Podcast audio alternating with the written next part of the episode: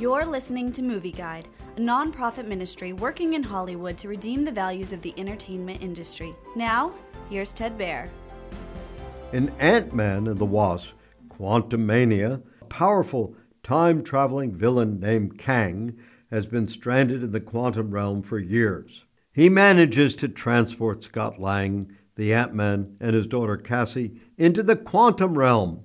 He wants to use Scott's Ant Man technology to escape the quantum realm and resume his career of destroying and conquering whole planets. Kang has also transported Scott's fiancee, Hope, who is his partner, the Wasp, and her parents, Hank and Janet, the original Ant Man and the Wasp. Kang threatens Scott's daughter if Scott doesn't help Kang. Of course, Scott can't trust Kang, but what choice does he have?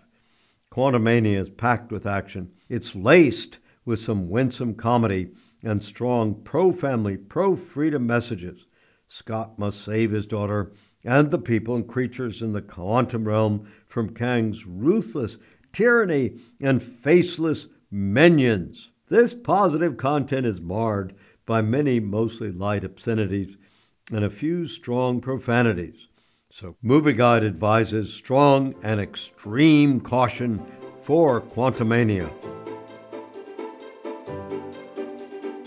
Movie Guide works to protect you and your family from the negative influences of the media and is also working in Hollywood to redeem its values from a biblical perspective.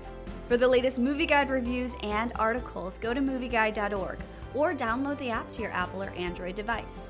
You can also subscribe to the Movie Guide podcast on iTunes. Support Movie Guide's mission to transform the culture by redeeming the media.